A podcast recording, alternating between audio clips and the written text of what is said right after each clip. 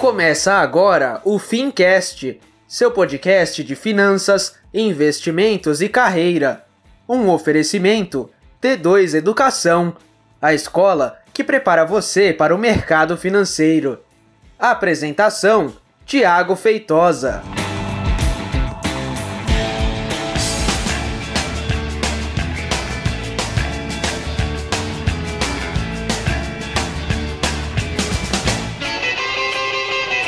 Muito bem, seja então muito bem-vindo e seja você muito bem-vinda a mais um episódio do Fincast. Eu sou o Thiago Feitosa e a gente está começando 2020 com a corda toda aqui na firma.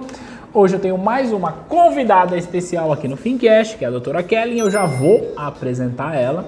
Antes, deixa eu fazer aquele jabá de sempre. Olha só, se você está ouvindo a gente, esse podcast está sendo filmado e é postado no nosso canal do YouTube no mesmo dia. E se você está assistindo a gente no YouTube, lembra que você pode ouvir o nosso podcast em qualquer uma das plataformas de áudio. Beleza? O que a gente vai falar hoje é sobre ansiedade. Eu recebo aqui muitas perguntas, muitas perguntas, de verdade, muitas perguntas Ai, Thiago, eu fico nervoso na hora da prova, fico nervosa. E aí, a Kelly, ela trabalhou no banco, a Kelly estudou para passar na certificação com a gente, mas ela é psicóloga e manja dos Paranauê tudo das emoções. E eu chamei ela para vir aqui para a gente conversar sobre isso, para a gente falar um pouco sobre ansiedade. Kelly, muito obrigado por você estar aqui, por você ceder o seu tempo para falar com a gente. Vamos falar de ansiedade? Vamos. Como que é esse algo trem aí? na vida do bancário é assim, já é constante, é algo normal. Ah. Né? Então, assim, eu fiquei sete anos no banco e assim como qualquer bancário, precisou tirar a certificação. Certo. Então, assim, o que eu mais via, e até mesmo comigo, tá? O que eu mais percebi? Que na verdade não era só o preparo técnico para a prova, que era estudar, fazer os simulados, assistir os vídeos. Não era só esse o problema. Eu via que é o seguinte: a pessoa sabia muito e no momento da prova tinha aquela, aquele frio na barriga, aquela ansiedade, não dormia à noite, então acordava daquele jeito, então assim, não conseguiam desenvolver o raciocínio no momento da prova. E assim, esse foi o maior vilão. Eu conheço gente que repetiu cinco vezes a prova. É, eu também. Nem assim, tem gente que repetiu mais, Ah, tá? Eu, sim. assim, falando pra pessoa próxima a mim. É, sim, é.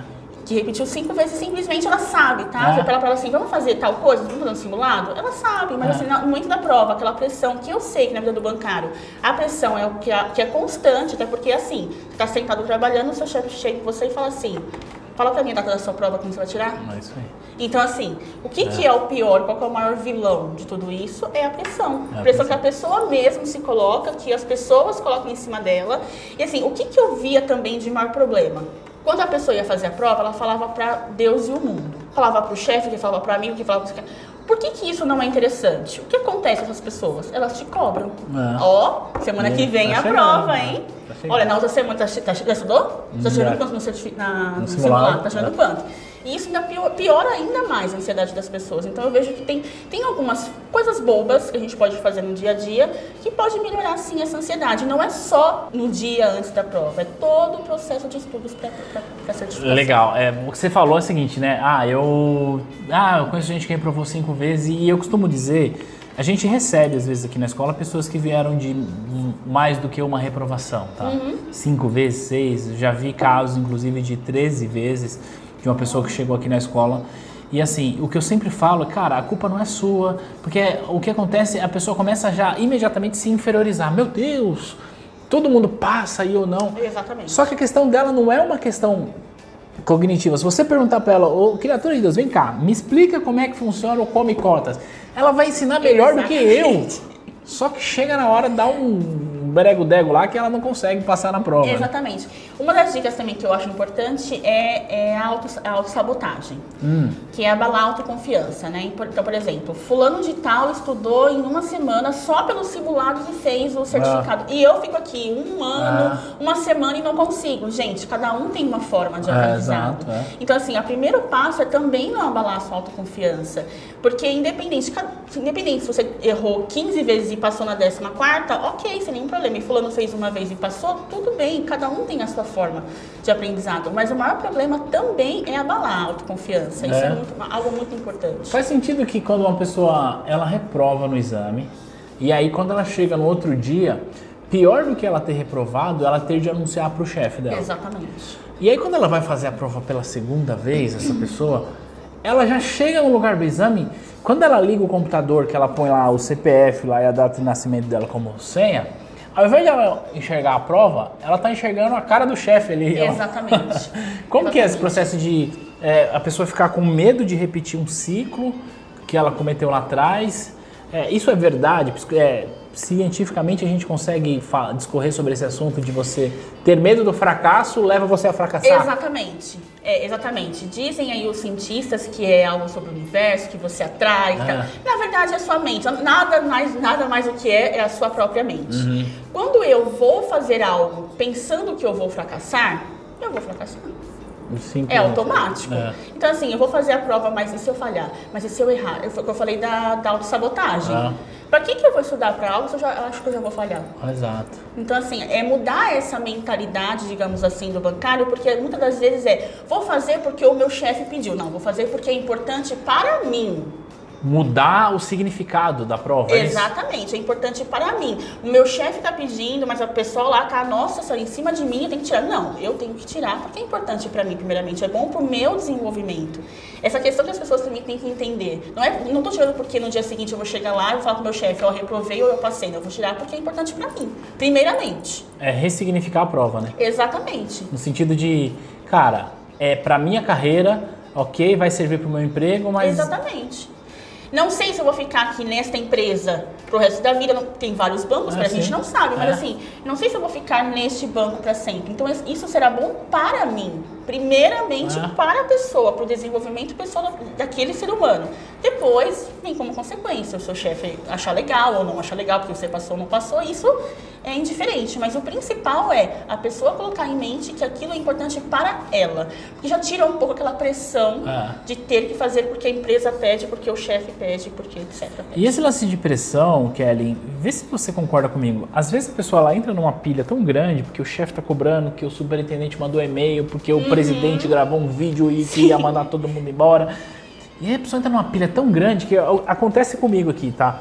A pessoa se matricula no nosso curso, aí não satisfeita, ela vai lá pegar o simulado do Top Invest, depois pega o simulado do, da EA, depois vai lá no Lucas. depois- Não que eu tenha algum problema com isso, eu acho que todos os profissionais fazem excelentes trabalhos com relação a isso. Eu falo bem desses profissionais abertamente, eu não tenho nenhum problema com relação a isso. Mas o que eu quero dizer é o seguinte: é, esse lance de você ficar querendo pegar, abraçar o mundo, isso também não dificulta a vida do cara? Com certeza, eu vou falar de mim, antes Tá. de qualquer coisa. Quando eu comecei a estudar para prova, eu cometi esse erro de contar para Deus e o mundo. Uhum. Aí tá o maior problema, por quê? Porque todo mundo ficava assim, meu, estuda por não sei aonde. É. Por não você estudou por tal lugar? Se você não estudar por lá, olha, metade da prova cai lá. Não, mas tem que estudar pela T2. Tem. Peraí, fica claro, T2. D2 principalmente. Mas assim, as pessoas têm várias É. ideias que vão te bitolando cada É. vez mais. Então, qual é o o que, que eu via pessoas no banco? A pessoa ia no banheiro, ela fazia simulado. Ela ia no caminho do trabalho, voltando do trabalho. Vindo pro trabalho, voltando, enfim, fazendo simulado. E assim, às vezes estava num ambiente barulhento, às vezes estava no celular que vinha mensagem, notificação. Então, assim, não tem cronograma de estudos. Isso é importante pro processo de você controlar a ansiedade também. Princi- Nossa, principalmente para ansiedade. Por quê? Quanto mais eu estudo, aquela questão de quantidade é qualidade, não, nesse caso não. Porque Ah. você tem- o seu cérebro absorve melhor informações, ele tem, pou- tem porções pequenas de informações. Legal. Então ele vai, absorve melhor. Então, assim, se eu, se eu faço um cronograma de estudos, por exemplo, inicialmente de meia hora a uma hora diária. É, o meu cérebro, ele tá ali centrado somente para aquilo. Ele não tá, por exemplo, no trânsito, ele não tá, por exemplo, no transporte público, tem uma pessoa gritando ali, vendendo outra coisa ali. Ele tá centrado para aquilo ali. Então, a chance do meu cérebro absorver aquela, aquela informação é muito melhor. E quanto mais eu percebo que eu estou absorvendo a informação, menor eu tenho ansiedade. Quanto mais eu estudo, sem cronograma, indo no banheiro, indo não sei aonde, indo no simulado, no metrô e tal, mais confuso a sensação eu tenho de ficar confuso e mais ansioso eu fico também para a prova. Então Tá. tudo está ligado um ao outro. Então o que a gente está falando é, bom, primeiro deixar claro que eu não tenho nenhum problema com outras escolas, eu, eu já falei muito bem deles, inclusive, mas o que eu quero dizer é o seguinte, que qualidade, quantidade não significa qualidade. Não. É isso, primeiro. Exatamente. Ou seja, escolha um método de, de estudos, Uhum. seja T2 ou qualquer outro, e siga este método apenas. Não Exatamente. precisa buscar outro. Exatamente. E aí, o cara tá lá, terminou o banco. O dia foi puxado, teve meta pra bater, teve cliente brigando na porta giratória, teve aquelas coisas, deu diferença no caixa, aconteceu tudo aquilo. Aí, não contente, ele sai do banco e pega o metrozão, ou pega o busão e tá lá fazendo o simulado e tal. Aí chegar em casa, o que, que ele vai fazer? Toma um banho e vai assistir o Big Brother. O que eu quero dizer com isso? É, seria muito mais é, produtivo se ele no transporte fosse para casa, chegasse em casa com calma, estudasse um período menor Exatamente. do que se desfocar. É isso que você está falando. Exatamente o que eu estou falando. Então, é, me ajuda aqui a, a ajudar quem está assistindo a gente. Brincadeira, me ajuda aí! Pô! Primeiro passo para eu lidar com a minha ansiedade pré-prova é, Cronograma de estudo. ou seja, definir o que, quando e onde você vai estudar. Exatamente. E quando eu falo que tem gente que é melhor visual. E tá tudo que- bem com tudo isso, bem. né? Tem gente que fala, não, eu gosto de ler, eu não gosto de ver. Tudo Ok. bem. Não, mas é porque foi o que eu falei da autoconfiança, né? De abalar a autoconfiança. Não, mas é porque fulano assistiu os vídeos da T2 É. e deu certo. Não, tem gente que só leu a apostila e deu certo. É. Tudo bem. Encontre qual é a sua forma melhor de absorção de- da- daquele conteúdo. E ok, vai pela sua forma, entende qual é a forma que o seu cérebro absorve melhor e aí cria um cronograma de estudos. Eu dou a ideia de inicialmente de 30 minutos a uma hora, tá? E quanto, pelo menos por uma semana, e um pouco mais próximo à prova de uma a duas horas. Pelo menos uma hora de conteúdo, vídeos, o que for melhor para você, e a, e a outra uma hora de simular.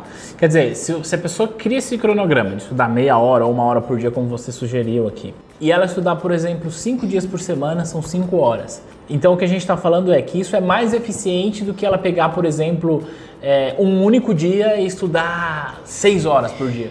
Vou dar um exemplo, na, vai na, na escola, na faculdade.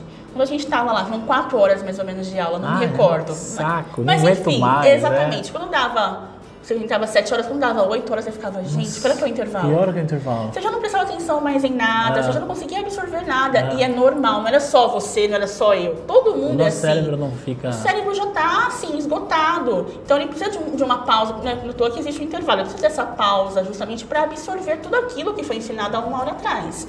Então é por isso que eu falo, a quantidade não é qualidade. Quanto mais eu acho que eu estou estudando, mais eu vou fazer, mais eu vou fazer. Nossa, eu vou absorver. Não, você está deixando o seu cérebro ainda mais confuso. Tá, e trazendo ainda mais ansiedade. Mas, você- putz, que legal. É, eu sempre falo pra galera que é o seguinte, ó. é, estuda aí no máximo, no, estourando duas horas por dia. Uhum. Duas, estourando, eu sempre falo isso. Cria lá pequenos intervalos, mas eu nunca falei isso embasado em ciência, porque eu não sou psicólogo. Eu Sim. sou do mercado financeiro, eu sei fazer algumas contas aí. Sim. Agora, eu não conheço. O conhecimento que eu tenho de psicologia é muito empírico, né? Uhum. Apesar de ter estudado, fiz formação em coach e tudo, mas é muito mais empírico do que científico. Uhum. E agora o que você está trazendo, você está corroborando com aquilo que a gente fala, que é, quantidade não é qualidade. Exatamente. É, e aí a gente sempre fala, é, Kelly, na véspera de prova, para quem é nosso aluno, tem lá o áudio pré-prova, que eu dou algumas dicas e tal, para a pessoa dormir bem, etc e tal, que é a contribuição psicológica que eu, é, enquanto professor, entrego para os meus alunos e que funciona muito bem. Sim. Só que ali o áudio pré-prova, eu falo pro cara o seguinte, cara, é, na véspera da prova faz isso. Mas faz sentido que o processo de preparação de ansiedade, ele não acontece na véspera da prova? E Não. se não acontece, acontece quando? Tem que ser feito o controle durante todo o processo de estudo. Porque assim, é, tudo que eu falei até agora é justamente durante o processo. Eu não falei nada somente pro dia da prova. É por isso que é tão importante a gente ir é, educando o nosso cérebro para aquele momento final. Não é fórmula mágica. Não quer dizer que você vai chegar lá, nossa, vou sair super bem porque eu fiz os exercícios de ansiedade. Não é só isso, é óbvio. né? Mas assim, é um adendo, é algo a mais, uma possibilidade maior de você passar na prova, principalmente controlando a ansiedade. Então, assim, é importante sim ter o, o preparo o dia anterior da prova. Eu sempre falo que é interessante reduzir o menor que você, o mínimo possível de estudos no dia antes da prova. Sim. O que o seu cérebro tinha que absorver, ele já absorveu e no dia da prova não adianta mais. O interessante é relaxar, fazer coisas que você gosta de fazer. Sei lá, fazer o seu hobby favorito, passear com o cachorro, sei lá, sair no cinema, assistir um filme. Desconectar do assunto, Desconectar, né? exatamente. Tá tudo ali no É. seu cérebro. É só simplesmente você colocar as emoções no lugar que ele vai aparecer. Até porque a emoção pode dificultar você acessar essa informação, né? Você tem ela, mas você não consegue acessar. A gente falou que vem pessoas que rep- reprovaram várias vezes e que eles sabem muito, É, sabe, é o que a gente acabou de falar. Ela só tem dificuldade de acessar essa informação porque a emoção tá lá no, no ápice. Então, é, para você que está assistindo a gente, ouvindo a gente, se você se enquadra nessa situação de que já reprovou uma vez ou mais do que uma vez na prova, o que a gente quer dizer para você é: não se culpe por isso. Você não é menos inteligente do que ninguém. Você é muito capaz. O que acontece muito provavelmente é que essa, essa questão emocional esteja empacando você no processo da prova. E nosso objetivo aqui é ajudar você com isso, porque o sucesso no exame, na minha percepção, é 50% cognitivo, em outras palavras, aquilo que eu estudei, que eu sei, técnico, e 50% emocional, se a parte emocional não for mais. Exatamente. E aí é, eu atribuo o fracasso no exame só à parte é, emocional. Tem gente, Kelly, que estuda, fala, cara, eu tô tirando 100% no simulado, eu tô o, o cara, tô a mina, tô manjando dos Paranauê tudo, como eu falo. Só que aí chega lá, dá aquele branco. E aí a pessoa fala, Exatamente. puxa, será que eu não sou capaz? Não, cara, você é capaz, isso é muito Ela começa a duvidar da própria capacidade dela, né? De falar, nossa, mas, gente, eu sou bom só dentro de casa, né? É. Eu tenho que colocar em prática, eu, não sou bom, não sou bom pra isso. Então, assim, isso envolve várias coisas. A autoestima, que pode cair a produtividade. Então, assim, muitas coisas podem é, desencadear por uma prova. Por uma prova, exato. E aí tem um monte de coisa por trás disso, né? Porque às vezes é o emprego da pessoa, é, é, é o medo que ela tem de perder o emprego, de não ser promovida. E aí ela já pensa, puxa, mas esse emprego me ajuda a ter é, o meu filho na escola, o plano de saúde da minha mãe, não sei o quê. É tanta coisa por trás disso. E que eu sempre falo que aqui a gente, na T2, a gente não. A gente não trabalha com curso, com certificação, a gente trabalha com um sonho, cara. O cara que tá, que tá assistindo a gente agora, que tá ouvindo, ele tem um sonho. E o sonho dele não é passar na prova.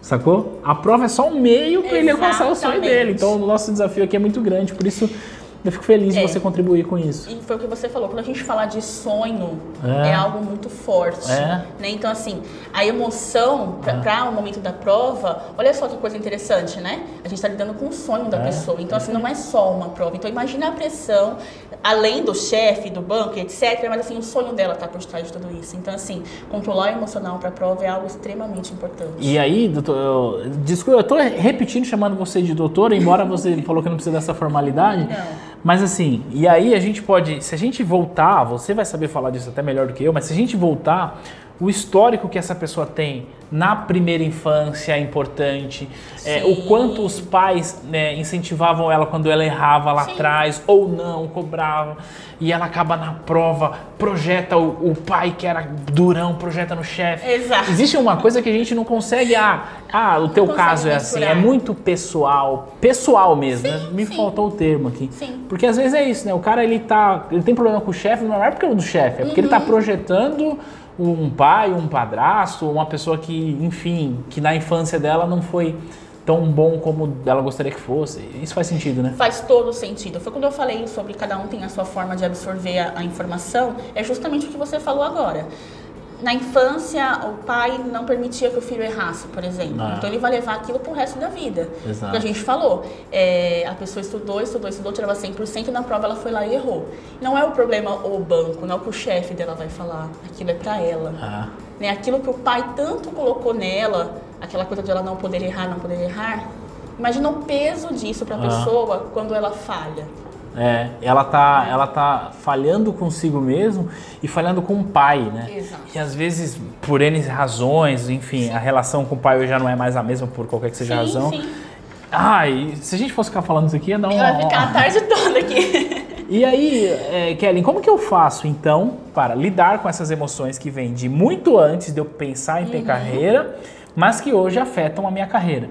É o processo de ressignificar? Me fala aí sobre É, isso. não tem uma, assim, um processo que eu vou falar pra você assim, ó, faz isso, faz isso e faz isso, Não tá é tudo resolvido. mágica, não é né? assim, É. né? Muitas pessoas passam, às vezes, anos em terapia tentando ressignificar alguma coisa. Hum, legal. Então, assim, não existe fórmula mágica pra isso. Não vou falar pra Certo. vocês assim, ó, gente, faça isso, faça Não isso, tem faça como, é. isso, que amanhã tá resolvido. Não tenho, não tenho pra, tipo, de mensurar o que fazer. Cada caso é um Cada caso. caso é um caso, é preciso ser estudado. A gente deu o exemplo do pai que, por exemplo, pega o filho, mas tem gente que, por exemplo, ela mesma não suporta falhar, É. independente do que ela teve na infância. Tem É. pessoas que se cobram tanto que não, não suportam falhar. Independente de qualquer coisa fora de tudo isso, ela também não assim. Então, assim, cada caso é um caso, não existe uma fórmula mágica para dizer o que deve ser feito. Independente da causa precedente, independente desse histórico emocional, familiar, primeira infância, etc., o fato é que, como você falou, se eu tiver um cronograma e pensar que qualidade não é, que quantidade não é qualidade, já ajuda, né? E pensar que é importante para mim, É. antes de qualquer Que você coisa. falou no começo, ressignificar a prova. Né? significar a prova, ela é importante para mim, ponto final. O que o meu chefe vai achar se eu vou ter encarreiramento ou não é uma consequência. Que legal. Puxa, gostei bastante desse bate-papo. É, a gente poder contribuir com quem está estudando é muito legal. Algo que vai além do conteúdo técnico, né? Porque eu sei falar bastante de mercado. De psicologia eu entendo um pouco só. Então, obrigado por você conceder seu tempo, para você vir aqui, ter- casado a agenda. E você tá postando bastante conteúdo sobre isso lá no seu Insta, é isso? Exatamente. Como é que eu acho você no Insta, Kelly? Arroba psico.kellen Oliveira. Kelly Kellen é K-E-L-L-Y-N de navio Oliveira. Bem, se você está vendo a gente, ouvindo, enfim, o link do, do Insta da Kelly tá aqui. Vai lá e manda um direct para ela, fala: Kelly, eu acabei de te ver lá na T2 e eu gostei do seu podcast. Ou então fala que não gostou também, pode ser, né? Exatamente. Pode... Mas vai lá, manda um direct no Insta, acompanha ela, segue ela, porque ela tá postando, postando bastante conteúdo que lida com essa questão de ansiedade e não só isso, né? Porque a gente conversava aqui nos bastidores, cara, bancário é uma profissão meio surreal, né? Tem um monte de gente com síndrome de burnout, síndrome do pânico, depressão, e aí o cara tá com depressão, o chefe vem e fala: "Ah, tá com frescura, bater meta você não quer". Exatamente. E aí você tem contribuído para essa galera porque é importante, acima de tudo, acima das metas, acima da certificação, acima da carreira, a saúde mental. Faz sentido? Total. E assim, eu sou ex-bancária, então eu sei tudo o que É. o bancário sente. Então, É. assim, vamos dizer que eu tive muitas coisas. Eu tive ansiedade, tive burnout, tive várias coisas trabalhando no, no ambiente do banco. E minha intenção não é fazer com que a pessoa desista desse mundo, jamais. É. Tá? É simplesmente saber lidar melhor com toda essa pressão que é posta ali naquele ambiente. Então, eu dou dicas bem bacanas para pessoas que acordou um dia, que tem que bater uma meta que está quase inalcançável e aí pode fazer algum- uma, alguma técnica de relaxamento para fazer o raciocínio vir de uma forma melhor, assim como eu falei da prova. Que legal, obrigado. Mais uma vez, obrigado por você contribuir com a gente.